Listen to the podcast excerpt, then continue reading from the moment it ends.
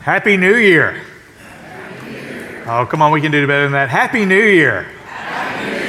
Grace to you and peace from God our Father and the Lord Jesus Christ. I'm so glad to be here with you today. It is going to be a great year. I think, I think 2022 is going to be a great year in the life of this church. We just finished our 175th. We're starting our 176th year of ministry, the next 175.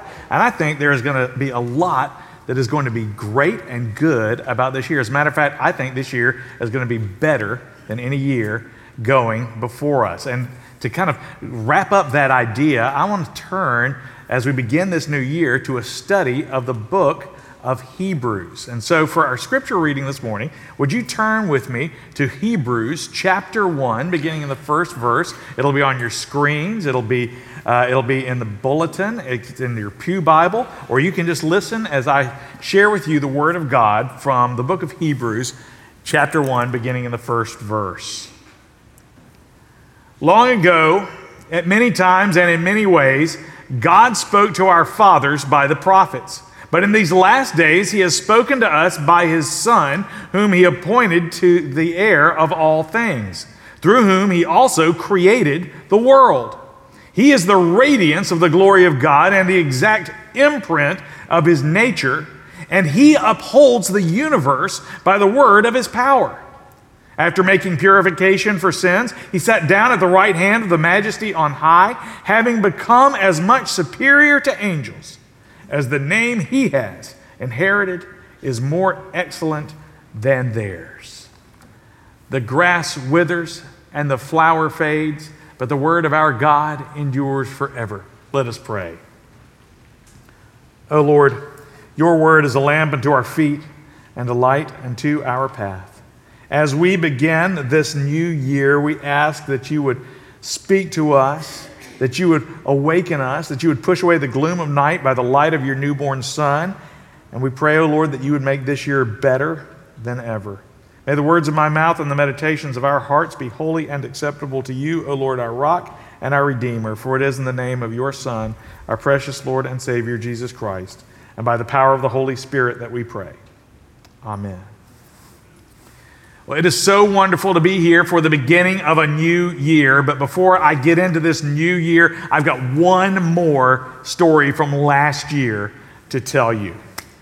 So, right before Christmas, I went down to Castroville to do a little last minute Christmas shopping. Morgan has a place down there that sells these little jellies and jams and preserves and stuff like that. And it's the kind of stuff that she really likes and I was going to be down that way for a funeral, and I thought this is a point chance for me to score some points as a husband. And I'm going to go to this little place, and I'm going to get that jelly, that, that peach salsa that she wants, and I'm going to get it, and I'm going to, I'm, I'm going to win Christmas. It's going to be awesome. And so I went, I went to the place, I picked it up, and then I decided, you know what, Castroville is a, it's a beautiful little town, this French German town, settled, you know, settled all those years ago. It looks like a little place in Europe. And, and so I decided I was just going to look at the Christmas lights and the decorations. And I, I went over to the St. Louis Catholic Church and met the guy who was working in there. And, and just, he showed me around. And I was walking around the square. And, and as I was walking around the square, I saw this beautiful little antique store. It had been, it was in a converted house, this little white house right there on the corner of the main square, catty corner from the church. And the name over the door said, Curious Interest Antiques. And I thought, this is going to be great. I can do a little last minute Christmas shopping. I can go in here and maybe get something for my daughter, get something for Morgan, if there's anything fun and curious, a curious interest antique you know, I'll just, again, this is, this is a great opportunity just to, just to, just to enjoy the, the Christmas time and the Christmas spirit. So I went in. Well, actually, before I got in, I, I, as I was walking to it, I saw there was a big open sign. The door was wide open. It was a pleasant day, not a cloud in the sky. And I just walked right in. And as I walked in, I said, I said, hello, hello, anybody here? Well, the, the lights weren't on. There was lots of light streaming in from outside. So I thought, well, maybe they're in the back. So I just started looking around. Now, if you've ever been in like an old house, an old store with me, you know that I don't like to, I don't like to sneak around. I like to kind of stomp around a little bit because I don't like people to feel like I'm sneaking up on them. That could lead to bad things. And so I'm kind of stomping around, picking up a little curio here, a little clock here, just looking around. I keep looking over my shoulder. Where, you know, where's the proprietor? Where's the owner of this place? And, you know, never mind. I just kept on perusing the wares of the antique shop. And I worked my way back into a couple of the back rooms when all of a sudden I heard this jingle, jingle, jingle, thump. Thought that was odd. That was unusual. What was that? Jingle, jingle, jingle, thump. So I again said, hello, hello. No answer. So I stuck my head back out into the main room and, and I saw that the front door was closed. And uh, so I walked over to it and I turned the handle and it was locked. And it was not just a regular lock. It wasn't just like a Yale lock or a master lock. This was an old antique lock with a huge skeleton key looking apparatus. And I thought, I'm locked in here. The owners didn't know I was in here, and they just locked me in the store. And I didn't know if they had left for lunch or left for Ohio for Christmas.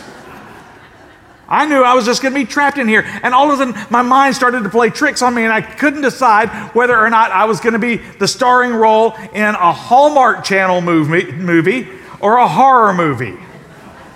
I mean, it's like Bob Fuller, you know, the, the, the, you know, the Castroville horror, you know, is this Mayberry or Amityville? You know, like these salt shakers, you come in, but you never leave. So what's going to happen here? And I'm starting to get a little bit worried. I'm, I get, I'm, you know, banging. I'm looking for a phone, and if I'm, I'm, I'm like, okay, what do I do? I don't. First of all, I, I didn't want to be locked in there forever because I did have places to be. Number two, I didn't want anybody to think I'd broken in or something like that. My fingerprints are all over the place now. and so I, I started to think, and as I kind of quieted myself, I started to hear voices. And it kind of led me back to the back room. And I was in one of the back rooms, and and there was this big, well, first of all, there was a table with all kinds of old stuff, old treasures on it, but then behind it was a door. And so, and I thought, there's somebody behind that door. And I remembered that this, this antique store backed up right to the back of an Italian restaurant, Luigi's Italian restaurant. And I thought, okay, that door may lead into the restaurant. And so maybe I can get somebody's attention and they'll either let me out or just call the owners or something like that. So I, so I went and I moved the table and I got to the door and I started knocking. And you know, you know how you do this. You don't want to scare people again. It's like, hello. Yeah. Hello. Nothing. Hello. Then it got quiet on the other side. Hello. Hello. Yeah, yeah, hi. like, hi. Hi, I'm, uh, I'm trapped in the antique store. The owners, I think, went away for lunch and I got locked in. Can you let me out from the other side? They're like, well, there's a bunch of stuff piled up in front of this door, like some, some other doors and some big boards. I said, Could you move them? I, I think I can unlock it from this side, but I can't open it. And they said, Well, we'll try. And so I hear lots of scraping and, and, and moving and stuff like that. And finally, I clink, clink, clink. I've got all the doors, I've got all the locks undone. And I finally pull this door aside and I stumble out and I am in the middle of a patio in the middle of Luigi's Italian restaurant. Just kind of stumbling out. I'm wearing my suit, I'm wearing a tie, and all these people are looking at me like, what just happened? and I said, Hi, uh, is the manager around? I really want to tell them that I got, I really want to tell them that I got locked in the neighbor's store and I don't want anybody to think I broke in, but they're going to have to lock it from the inside. So, so can I speak to the manager? And, and finally, one of the other patrons, who is apparently from Castroville, said, Oh, you know what? That happens all the time. The owners are kind of old and they kind of don't hear real well and they, they don't turn on the lights. And so every now and then they lock somebody in there. I'm like, This happened before? Yeah, usually they just, you know, usually the people trapped inside, they'll call the police and they'll let them out. I was like, Oh, I guess I could have done that. But no, I took the more creative route and busted out like a prison break. But, you know, but I'm listening to it, I'm thinking, oh, okay, well, that's great. But if somebody could just tell them, and then I started looking around. I thought, well, these are nice people. It's a sunny day. We're out here on the back patio, and I stayed and had lunch. but you know, when you're a preacher, you look at different situations like that and you think, you know what, one day this will be a sermon illustration. And it was particularly poignant because I realized that I was trapped in an antique store. Now, I like antique stores, but I didn't want to be trapped in one. But what I realized is that I was literally trapped in the past. I was surrounded by the past and I couldn't get out. Well, today we are starting a study of the book of Hebrews. And I wanted to share that story with you because the book of Hebrews is a warning about getting trapped in the ways of the past, in the old ways. But that warning is coupled with a challenge to embrace the new and better way of Jesus Christ. Now, Hebrews is an unusual book. Although it comes to us among the letters of the New Testament, it's not really a letter. It's probably a sermon that was transcribed and then passed around from group to group and church to church. Also, another interesting feature unlike the other books of the Bible, most of the other books of the Bible, we don't know who wrote Hebrews, other than to say that he was steeped in the covenant religion of Israel. He was a seasoned Christian who was writing to new Christians, but more specifically, he was a former Jew writing to other former Jews. That's why it has kept the name Hebrews for all these years.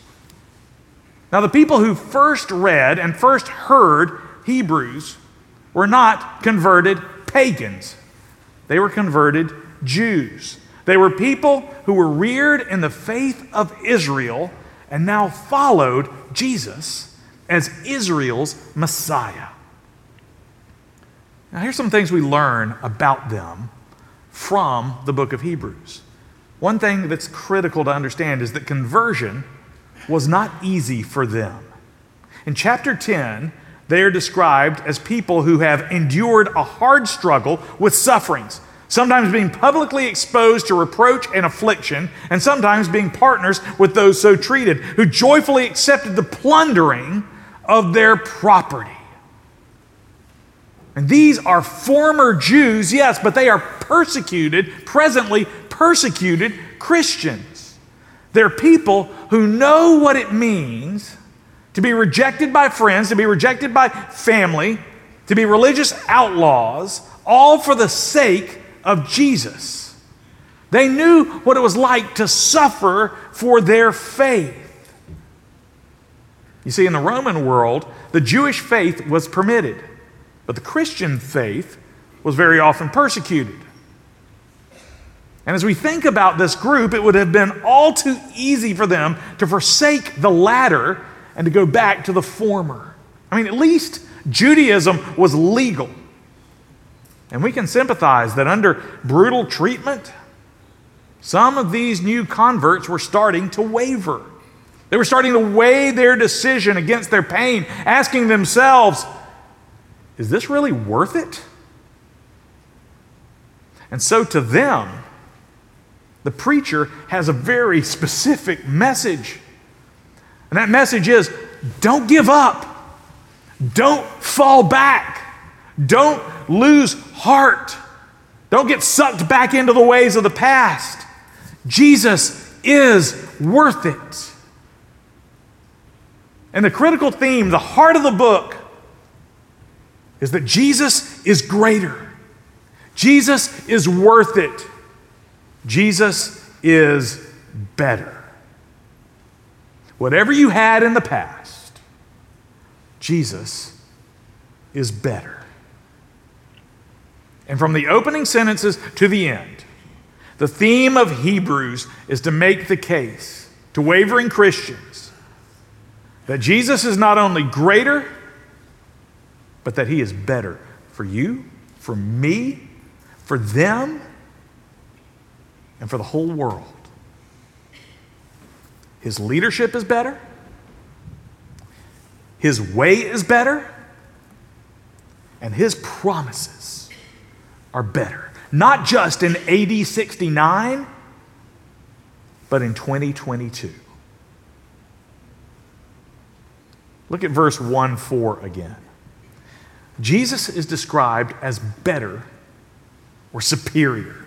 And that happens 13 times in the book of Hebrews. Listen to some of these decisive statements that Hebrews says. Hebrews describes him as superior to angels, having a better covenant, the guarantor of a better covenant. His ministry is much more excellent because the covenant he mediates is better, because it's founded on better promises. You see, Jesus is not just superior, he is superlative. That means that he's not just better, he's the best. He's not just more, he's the most. He is God's best. He is God's most complete. He's God's most perfect and decisive revelation of who God is. And he is the supreme executor of God's will. So let me unpack those two statements really quickly. First, Hebrews says that Jesus is greater than the prophets. Now, that's a big deal, not just for Jews, but for, for former Jews who are now Christians. That Jesus is greater than the prophets. Why? Because Jesus is not only the Son of Man, he is the Son of God. Who were the prophets, after all? Throughout history, they were the human messengers that God sent to declare His word, the ones that He sent to declare His will and His authority to the people. But Jesus is God's word made flesh. He is Emmanuel, God with us. And He is not just the messenger. His saving life and death and resurrection is the message. So he is the Word of God. He is the radiance of the glory of God and the exact imprint of his nature. Jesus is the decisive, final word on who God really is, on who we really are, on how the world really is, and what God has done about it. But Jesus is not only better than the prophets. The author of Hebrews says that Jesus is also better than the angels. Now, the word angel simply means messenger. But Jewish tradition held that the angels were the highest messengers of God's revelation. They were higher than the prophets, yes. But compared to Jesus, the Son of God, even these mind blowing, awe inspiring, supernatural beings were humbled. Jesus is better than the angels. But finally, we also see that Jesus is better because he's more than a spokesman. Jesus is also the supreme executor of God's will. Now, what's an executor? An executor is a person who is charged and given authority to carry out the will and the commands of the will maker after he's gone. And this idea of executor is the root idea behind our root word, executive. Listen to what Hebrews says it says that he upholds the universe by the word of his power. After making purifications for sins, he sat down at the right hand of the majesty on high. Those are action words. And what Hebrews is telling us is that Jesus is not just the teller of God's will, he is the doer of God's will. God made him the great agent, the executive of his will, the executor with all authority and power. He is the one who executes the play, who makes it happen. Not just now, but from the beginning. In the beginning, Jesus Christ created the world. Look at what Hebrews says. But he's also the executor of redemption now. And now he sits at the right hand of God. And when he comes again, He will rule the universe for all of eternity. Jesus is not just the best because we like him, Jesus is the best because of who he is. He's the best leader that we could ever have because he is God and therefore he knows what God knows. He's better than an angel because he's God's own son who became a man and therefore he knows and understands us. He gets us.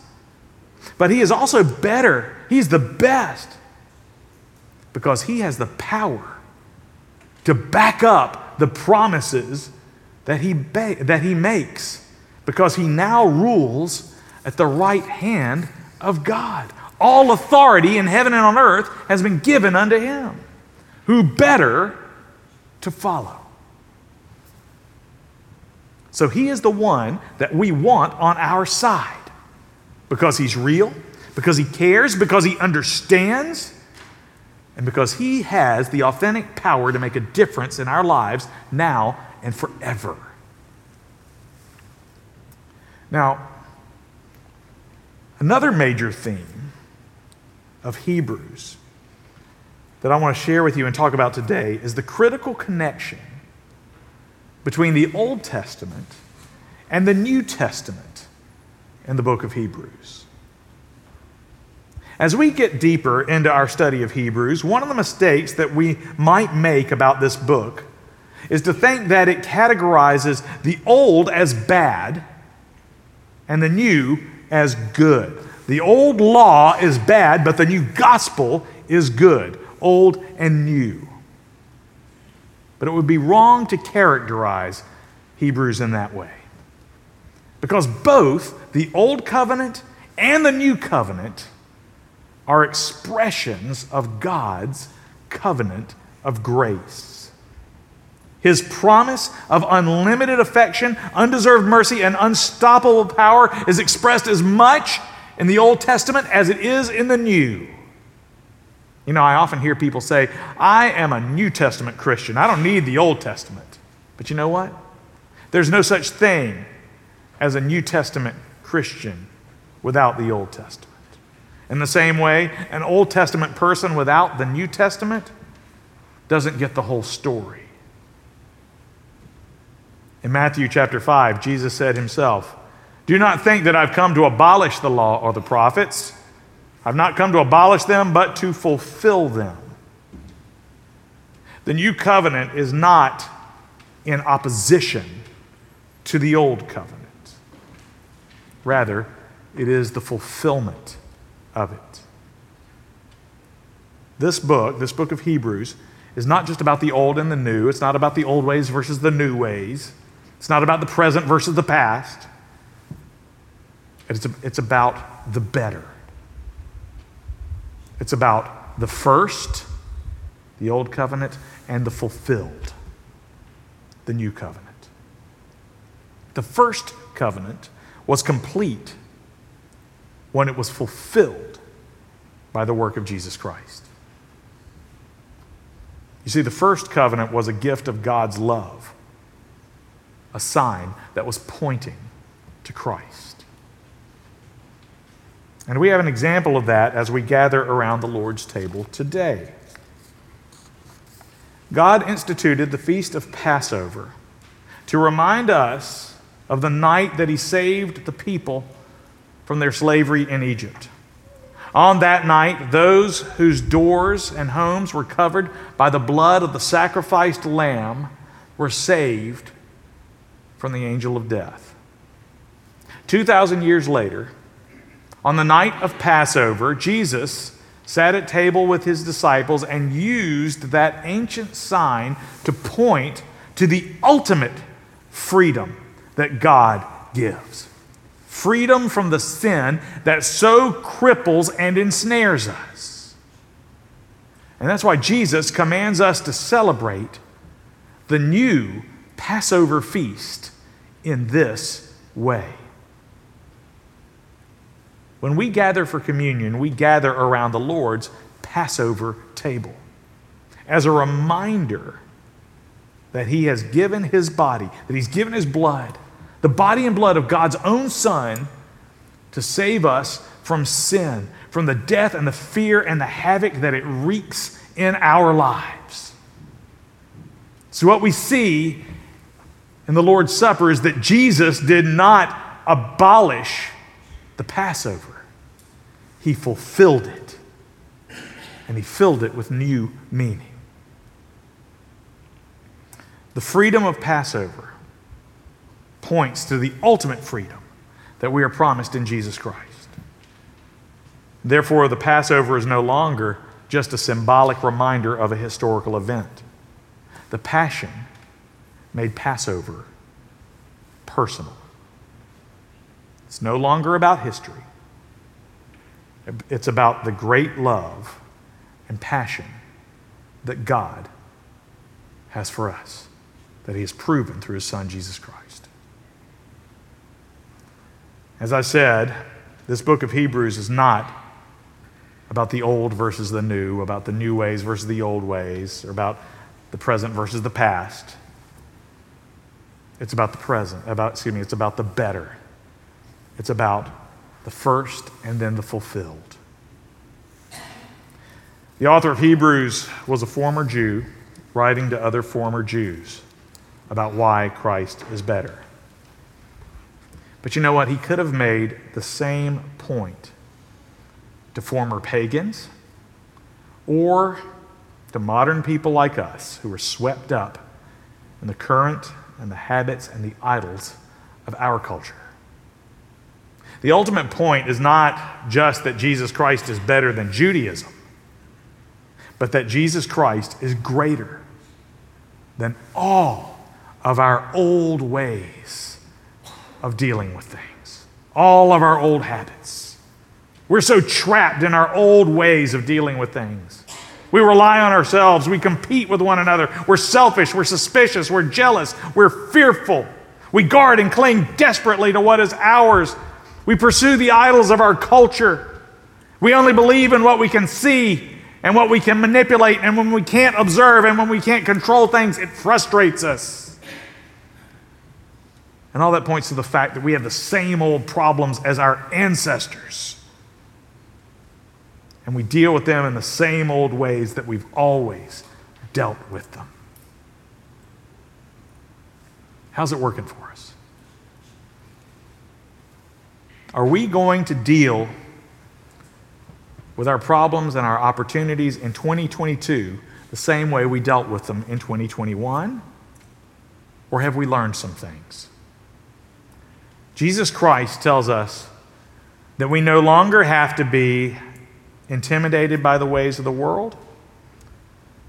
We no longer have to lust after its rewards. We don't have to fear the retribution of our culture because His way is the way that lasts. The gospel says, yes, you still have the same problems, but here's how God has dealt with them through His Son, Jesus Christ. Don't get stuck in the past, don't get trapped in the antique store. Call out for help. Jesus is the way, Jesus is the door. Jesus Christ is not just better, he's decisive. He makes the difference.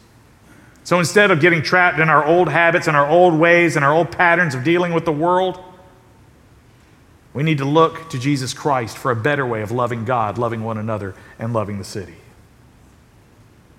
The temptation is to just stay in the antique shop. It doesn't have everything we want, but you know what? It's familiar, and we know what's in here. It's open. But the question is will we stay locked into that store, into that past in 2021, in 2020, and even in 2019 ways of thinking? Only going with what we know, pandemic as we know it politics as we know it, justice as we know it, family and marriage as we know it, morality as we know it, hope as we know it. Are we just going to look back to the way we've always done things, or are we going to trust that Jesus is better? In 2022, there is something better a better leader, a better way, and a better promise. And if we want 2022 to be better, to be the best it can be, then we need Jesus. Jesus is not only greater, but he's better for me, he's better for you, and he's better for the world. Will you pray with me? Oh, gracious Heavenly Father,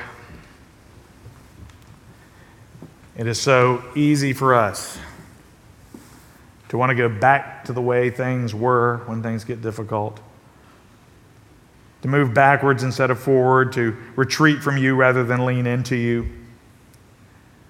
And yet, that is exactly what you're calling us to do not to retreat to the old ways, the familiar ways, the old patterns, but to trust in you for your new and perfect way.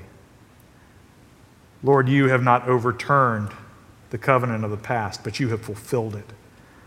Help us to realize that, that you are the one who leads us forward and who does indeed not only make things better, but will take us to the best, to the perfect, to the fulfilled that you have planned for us from the beginning. In Jesus' name we pray. Amen. When Jesus gathered with his disciples at table on that Passover evening, at that Passover feast, he did so to help them to understand that God's love for his people, his covenant with his people, was not, was not something that was trapped in the past, was not an artifact of yesteryear, but is present and real in their lives and in ours.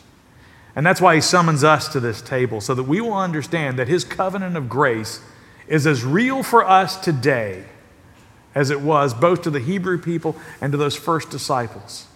It is as real to us, his love for us, his saving grace for us is as real to us as this bread and this cup that represent his real love, his real death, his real sacrifice on the cross.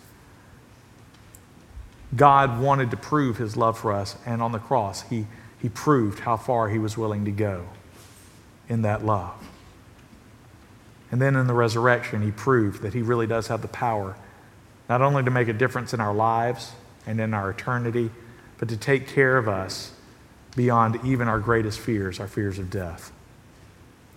And so when we come to this table today, we come here to be reminded that that which he gave in the Old Testament has been fulfilled in Jesus Christ.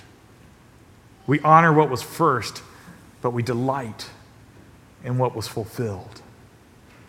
And so we come to this table not today, today not because we must, but because we may. We come to this table not because we are worthy, but because we are invited. And we are invited because our God loves us and gave his life to prove it. We come today to remember that he who had no sin became sin for us that we might become the righteousness of God. And so the Lord bids all those who've been baptized in the name of the Father and the Son and the Holy Spirit and who follow him as his disciple to come to taste and see that the Lord is good.